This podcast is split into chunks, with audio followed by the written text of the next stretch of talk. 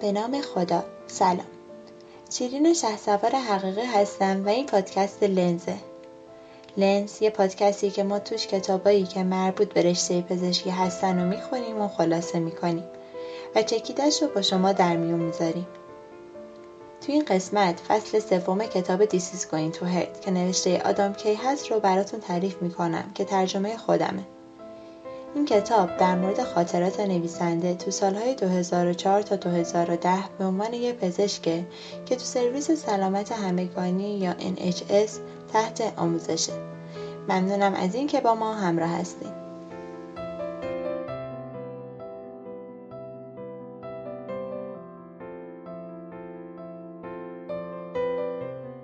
این فصل کتاب درباره خاطرات نویسنده به عنوان senior house officer یا SHO که حدودا معنی دستیار سال بالا رو میده. در ابتدای فصل نویسنده تعریف می‌کنه که تو اون سالهای اولیه دستیاری یه فیلم مستند راجع به استادای بزرگ شالین تماشا کرده بوده. کنگ شالین به سبکهایی از هنرهای رزمی چینی میگن که از حرکات رزمی فقط برای دفاع شخصی استفاده نمی‌کنن یه سری جنبه دیگه مثل سرگرمی، هنر و حرکات آکروباتیک هم داره. یه معبدی دارن به اسم معبد شالین که با توجه به افسانه ها این معبد تو سال 495 بعد از میلاد یه راهب بودایی تو زمین های اهدای امپراتور توی کوهستان سایم تأسیس می‌کنه. راهبای شالین سالهای سال توی این معبد دور افتاده هر روز پنج صبح تمریناشون رو شروع می‌کنن و زندگیشون هر وابستگی مادی خالیه. نویسنده میگه که من شاید نتونم این شرایط رو تحمل کنم. اما بعضی وقتا احساس می‌کنم شرایط اونا اونقدر سخت نیستش. حداقل اونا مجبور نیستن که هر سال توی معبد جدید و کاملا متفاوت زندگی کنن. در ادامه منظورش رو بیشتر توضیح میده. سرویس سلامت همگانی یا NHS که مسئول آموزش دوره تحصیلات تکمیلیه هر 6 یا 12 ماه پزشکاشو به بیمارستانهای مختلف منتقل می‌کنه. تا این پزشکای جوان از تجربه طیف گسترده از استادا استفاده کنند. ولی یه مشکل بزرگ داره اینه که هر حوزه یه منطقه جغرافیایی خیلی بزرگی رو پوشش میده و این جابجایی پی در پی جدا از وقتی که برای سر و کله زدن با بنگاه های معاملات املاک تلف می‌کنه بسیار هزینه بر و سخته.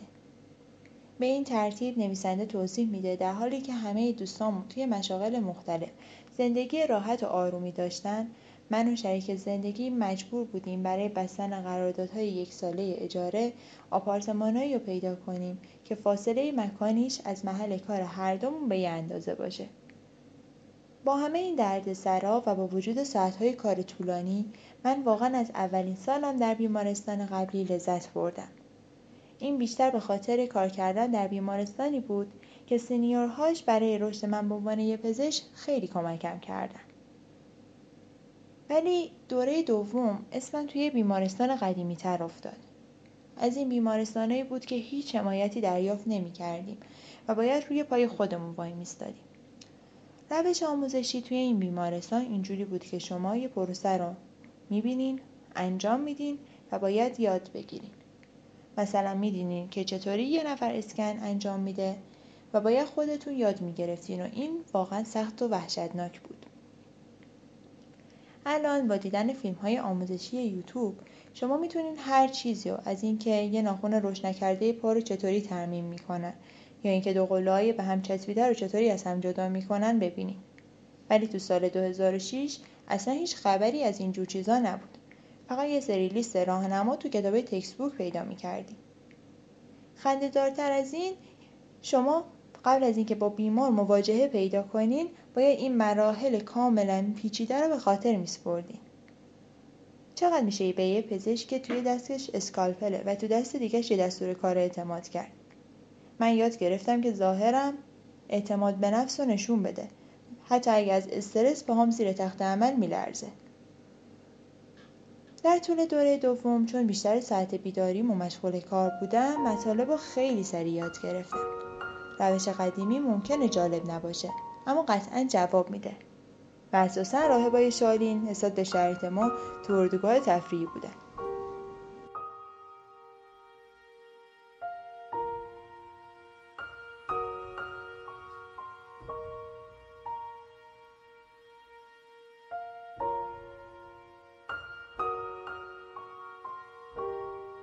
چهارشنبه دوی آگوست 2006 چهارشنبه سیاه و من در سنت آگاتا کارم را شروع کردم. این یه واقعیت مسلمه که میزان مرگ تو روز چهارشنبه سیاه افزایش پیدا می‌کنه. دونستن این مسئله باعث کاهش استرس من میشه. بنابراین خیلی سخت تلاش نمی‌کنم.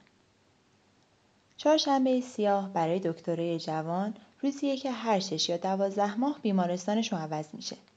و چون کاد تغییر می‌کنه عملکرد بیمارستان عمدتا دچار اختلال میشه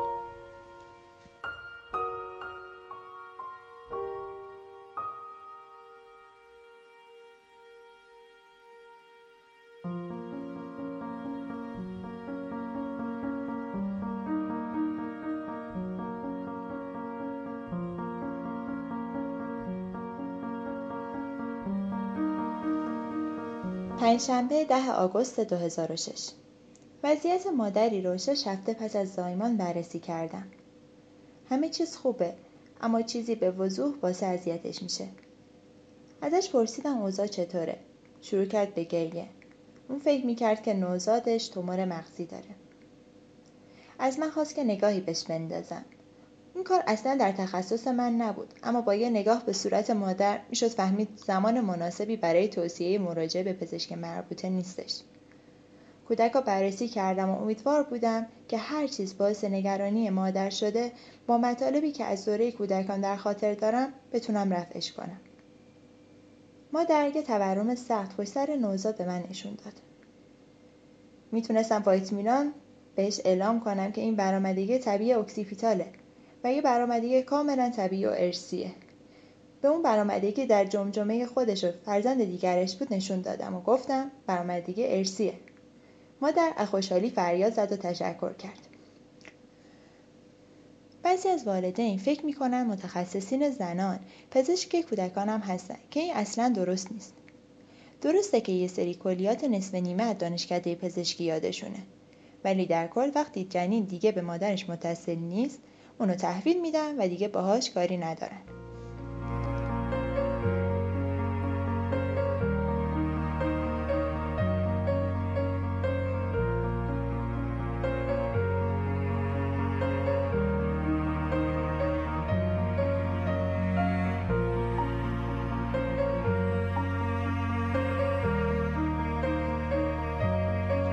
دوشنبه 14 آگوست 2006 یکی از وظایف من هر دو هفته یک بار انجام دادن اسکن در واحد بارداری زودهنگامه تا حالا اسکن انجام نداده بودم. مجبور شدم یک کلینیک با 20 بیمار رو اداره کنم و با یک پروب ترنسواژینال تودای سلولی 4 میلیمتری رو اسکن کنم. از مسئول بخش خواهش کردم قبل از اینکه به اتاق عمل بره یه بیمار رو با من ببینه و اسکن کردن رو یادم بده. همکار بعد از منم در شیفت بعدی هیچ وقت این کار رو نکرده بود. بنابراین با اسکن کردن اولین بیمارش مهارت جدیدم و یادش دادم. از روی دست یک نفر ببین 20 بار تکرار کن و به نفر بعدی یاد بده. با سونوگرافی مشخص میشه بارداری طبیعی سخ شده و اکتوپیک و خارج رحمی هست یا نه. عدم تشخیص درست می‌تونه باعث مرگ غیر عمد جنین بشه.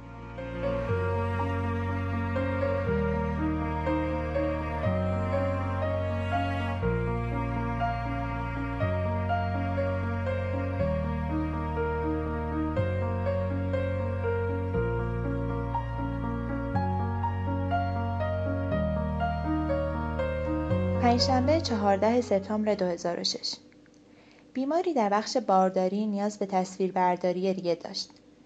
اسمشو بر اساس چکلیستی که داشتم برای ام‌آر‌آی رزرو کردم. بعدش متوجه شدم که یه ایمپلنت فلزی در بدنش داره. برای همین مجبور شدم با وجود عوارضی که داشت براش سیتی اسکن درخواست کنم. برای کاهش میزان اشعه ایکس که به جنین می‌رسه از یه پیشبند سربی استفاده کردم. انجام سیتی اسکن برای بیمارای معمولی مشکلی نداره ولی تا جایی که ممکنه زنای باردار نباید در معرض اشعه ایکس قرار بگیرن. مکانیسم دقیق MRI رو نمی‌دونم ولی در این حد می‌دونم که اشعه ایکسی در کار نیست. تصویرها با استفاده از ترکیبی از پروتون و مغناطیس و آهنربای بزرگ به وجود میان. یه سری هم مواردی وجود داره که برای این افراد نباید از امارای استفاده کنیم. مثلا کسایی که دریچه قلب فلزی دارن ورودشون به این دستگاه باعث میشه که قلبشون با سرعت 80 مایل بر ساعت قفسه سینهشون رو پاره کنه و با صدای چلب به دستگاه برخورد کنه.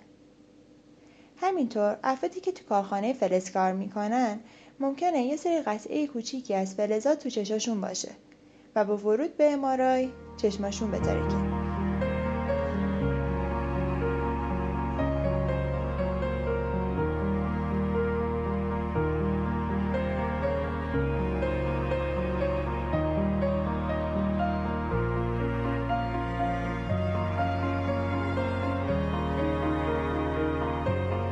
چهارشنبه 27 سپتامبر 2006 من برای اولین بار پس شروع به کارم مریض شدم. مسئول بخش اصلا با هم همدردی نداشت. ما اصلا براش مهم نبود حال من چطوره.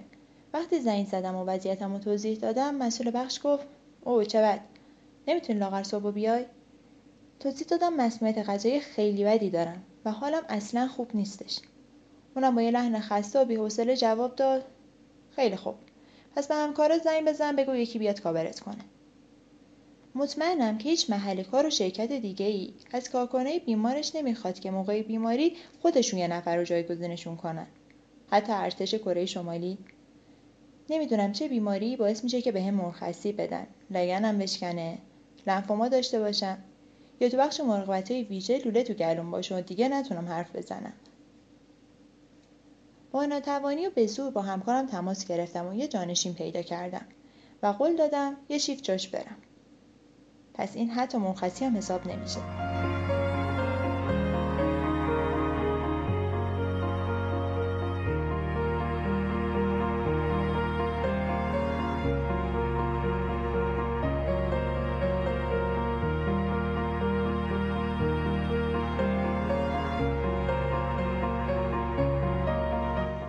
شنبه هفت اکتبر 2006 حدود شش ماهه که به سایمون به صورت تلفنی مشاوره میدم. همونی که داستانش رو تو قسمت قبلی شنیدین و قصد خودکشی داشتش. بهش گفتم می‌تونه هر وقتی که حال روحی خوبی نداره به هم تلفن کنه و اون این کار رو انجام می‌داد. دائما بهش می‌گفتم به سرویس های بهداشت روان و مشاوره مراجعه کنه ولی اصلا علاقه به این کار نداشت. غیر از اینکه هر لحظه ممکن بود بلایی سر خودش بیاره به نظرم کسی که کار مشاوره بلده و می‌دونه که چطور باهاش صحبت کنه بهتر از من می‌تونست کمک کنه بهش. منی که تنها کاری که دستم برمیومد این بود که توی اینترنت سرچ کنم به کسی که در آستانه خودکشی چی بگم. اما به نظر می رسید که لاغر من براش بهتر از هیچ کس بودم. اون حداقل هنوز زنده است. پر استرس ترین زمان وقتی که یه تماس رو ازش از دست بدم و دیر بهش زنگ بزنم و ممکن باشه تا اون لحظه خودشو کشته باشه. نمی‌دونم این باعث میشه که من مقصر باشم. مثل کسی که صندلی رو از زیر پا شود می‌کنه و باسه مرگش میشه. به نظرم اینطور نیست. اما این احساسی که به عنوان یه پزشک دارم و به همین دلیل بهش کمک می‌کنم. همینطور که اگه اولین کسی باشم که متوجه بشم یکی از بیمارام به طرز عجیبی داره تنفس می‌کنه. یا نتایج آزمایش خونش غیر طبیعیه من مسئولم و باید رسیدگی کنم. یا حداقل مطمئن شم کسی دیگه ای بهش کمک می‌کنه. قطعا مهندسای گرمایشی درباره دیگای بخاری که باهاش مواجه هستن همچه احساسی ندارن. این تفاوت واضح به خاطر قضیه مرگ و زندگیه. که شغل ما رو از شغلای دیگه جدا می‌کنه. از که کارم تموم شد به سایمون تلفن زدم و مثل همیشه 20 دقیقه صحبت کردیم. تنها کاری که من براش می‌کنم اینه که بهش گوش میدم. باهاش همدلی می‌کنم و بهش اطمینان میگم که این احساسات منفی از بین میره. سایمون حتما فهمیده که مضمون همه حرفامون تو همه این جلسه های یکیه. اما این اصلا مهم نیستش. اون فقط می‌خواد حس کنه که اینجا کسی هست که بهش اهمیت میده. و این بخش مهمی از چیزیه که دکترها باید باشن.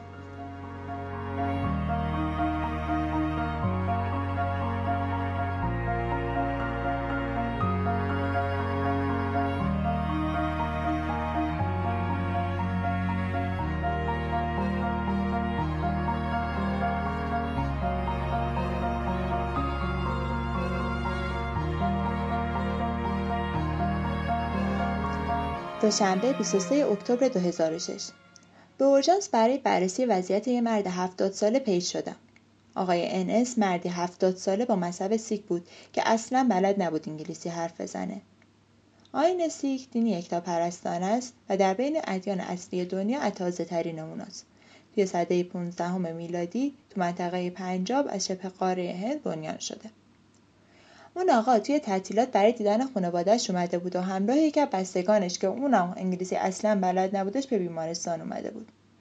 بنابراین برای گرفتن شرح حال با یه مترجم تلفنی زبان پنجابی تماس گرفتیم. مترجم قشنگ معلوم بودش که علکی رزومه فرستاده چون یکم بیچاره کسی که اصلا پنجابی بلد نیست بلد بود صحبت کنه. مسئول اورژانس با صبوری توی پرسه خیلی طولانی مکالمه با مترجم فهمید یه هفته است که بیمار تو ناحیه تحتانی پشتیش خونریزی داره. مترجمه می‌گفت بیمارم میگه هرمافرودیته. هرمافرودیت اختلال اینترسکسه که خیلی نادره. توی اون بیمار هم تستیس و هم اوواریان داره. اسم این اختلال برگرفته از افسانه یونانی هرمافرودیتوسه که گفته میشه که هم مذکر و هم مؤنث بوده. اون فرزند هرمس و آفرودایت بوده. به مسئول اورژانس گفتم شک دارم این مرد با این ظاهر عضوی از خانواده intersex باشه. و ازش خواستم که از مترجم بپرسه می‌تونی از این آقا بپرسی رحم داره یا نه؟ تلفن رو به بیمار دادیم و بیمار شروع کرد یه واژه رو با عصبانیت به پنجابی تکرار کردن.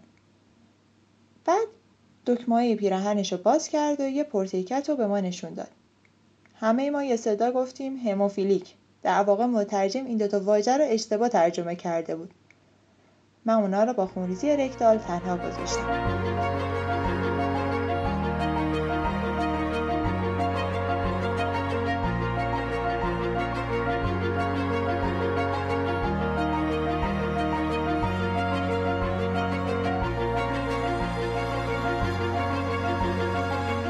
چهارشنبه 15 نوامبر 2006 در امتحان MRCOG ثبت نام کردم. این آزمون برای عضویت کالج سلطنتی متخصصین زنان و زایمانه که باعث ارتقای رتبه میشه. امتحان دو قسمتی و خیلی سخته و مجبوریم برای نشون دادن فداکاریمون تو این رشته تو این آزمون شرکت کنیم. یک کتاب به عنوان منبع امتحان معرفی کردن که یه سری سوال در رابطه با اینکه کورتکس آدرنال چیه، اکتودرم عصبی چیه، دکربوکسیل شدن آمینو اسید، گانگلیون سیریاک و چیزای شبیه به این. جدا از اینکه من فقط معنی نیمی از این کلمات رو می‌دونم واقعا نمی‌دونم اینا چه ربطی به توانایی من به عنوان متخصص زنان داره. اما اگه این چیزی که مسئولین در نظر دارن که بدونم من کیم که مخالفت کنم؟ منبع دیگه هم معرفی کردن و با خوشحالی گفتن که در عرض 6 ماه فقط با روزی یکی دو ساعت مطالعه روزانه می‌تونی پس آزمون بر بیاین این عبارت اطمینان بخش مثل این میمونه که به یه نفر بگی شما فقط یه تومور بدخیم کوچولو داری. واقعا نمی‌دونم این یکی دو ساعت اضافه رو تو روز از کجا گیر بیارم. احتمالا باید خوابیدنم رو ترک کنم یا دیگه خونه نرم و تو بیمارستان زندگی کنم. البته اینم باید در نظر داشت که من فقط چهار ماه وقت دارم نه شش ماه.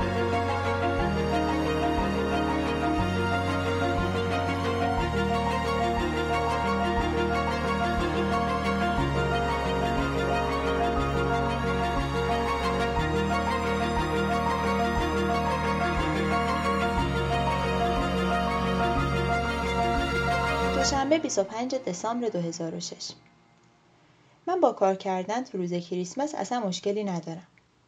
همه جا خوراکی است و مردم در کل حال خوبی دارن و تعداد کمی افراد خود بیمار پندار مراجعه می‌کنن. کلا کسی تو کریسمس بیمارستان نمیاد مگه اینکه واقعا مریض باشه و شرایطش هم اضطراری. بعضی از مردم دچار نوع خود بیمار پنداری هستن که بهشون وریدوری میگن اگه این حالت در سر خوندن متنای آنلاین باشه به اونا سایبرکندریا یا خود بیمارپنداری اصر جدید میگن. رسمی توی سنت آگاتا وجود داره. اینکه توی کریسمس پزشکای آنکار راند روتین رو میرن که باعث میشه که حجم کاری رو واسه پزشکای جوون کمتر کنن. همینطور که کیف بزرگ پر از هدیه برای بیماران مثل لوازم بهداشتی و اینا همراه خودشون دارن. واقعا سخته که توی بیمارستان فردی توی کریسمس مریض باشه. و همین هدیه کوچیک باعث میشه که تفاوتی تو حالشون ایجاد شه. بهترین رسمی که برای کریسمس دارن اینه که پزشکا لباس بابا نوئل میپوشن. امروز وقتی دکتر هاپکرک با کت و شلوار به جای لباس بابا نوئل اومد همه ناراحت شدن و شروع به اعتراض کردن. قبل از اینکه سر و صدا بالا بره اون توضیح داد آخرین باری که تو روز کریسمس on call بوده با لباس و ریش بابا نوئل که یه ذره براش بزرگ بوده وارد بخش شده. و وسط round یک دفعه یک بیمار مسن دچار ایست قلبی شده و شانس آوردن که CPR موفقیت آمیز بوده و بیمار در حالی که دست بابا روی قفسه سینهش قفل شده بود به زندگی برگشته. دکتر هاپکرک میگه هنوز صدای جیغی که از روی وحشت کشید توی گوشمه. اگه ایست قلبی کنیم حتی با وجود احیا احتمالا خواهیم مرد. خدا در این مورد کاملا جدیه. اگه توی خیابون سکته کنیم و یه نفر شروع به قلبی ریوی یا CPR کنه شانس زنده موندنمون حدود 8 درصده. توی بیمارستان با پرسنل دوره دیده و دارو و تجهیزات این احتمال فقط دو برابر میشه. مردم نمی‌دونن احیای چقدر وحشتناک خجالت آور خشن و با موفقیت کمه. وقتی به بستگان فرد گفته میشه که امکان سی وجود نداره بستگان اغلب قبول نمی‌کنن. بدون که بدونن واقعا یعنی چی. شاید به جای اون باید بهشون بگیم اگه قلب بیمارتون متوقف بشه آیا مایلین تمام دنده هاشو بشکنیم و با برق گرفتگی بکشیمش؟ شاید به جای این باید بهشون بگیم که اگه قلب بیمارتون متوقف بشه آیا مایلی تمام دنده هاشو بشکنیم و با برق گرفتگی بکشیمش؟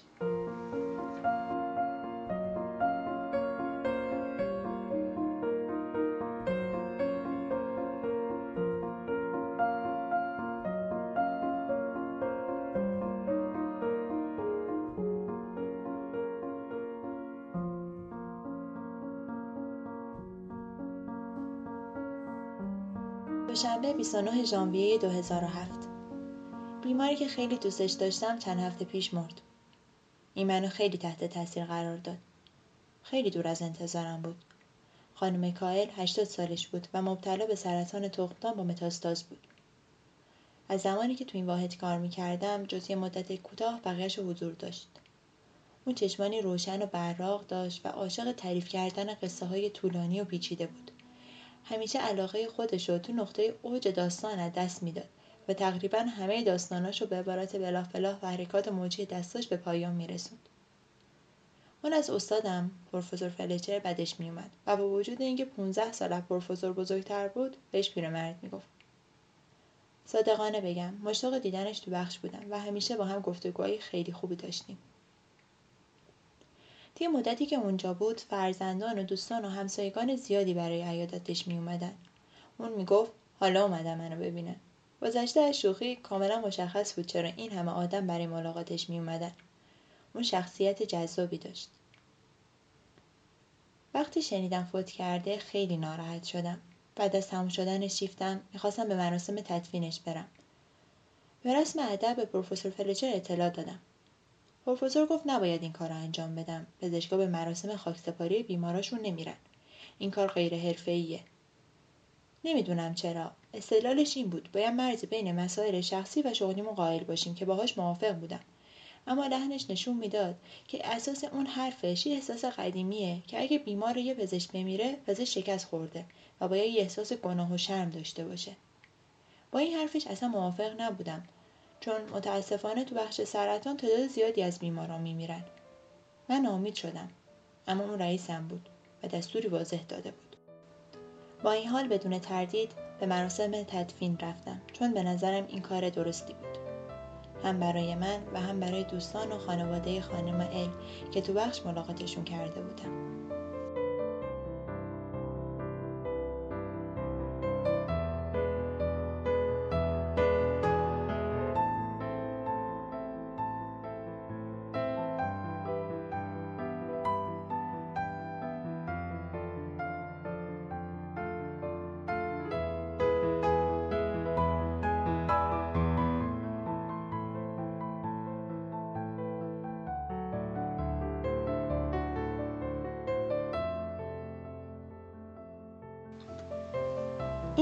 یکی از اپیزودهای پادکست لنز بود مربوط به فصل سه از کتاب دیسیز کوین تو هرد امیدوارم که لذت برده باشین نظرتون چی بود اگه انتقاد یا پیشنهادی دارین یا می‌خواین با هم همکاری کنین حتما به همون بگین پادکست لنز کاری از تیم مدیکیشن که هسته اصلیش و بچه های ورودی 97 پزشکی تهران تشکیل میدن. با امید گسترش فرهنگ مطالعه. خدا نگهدار.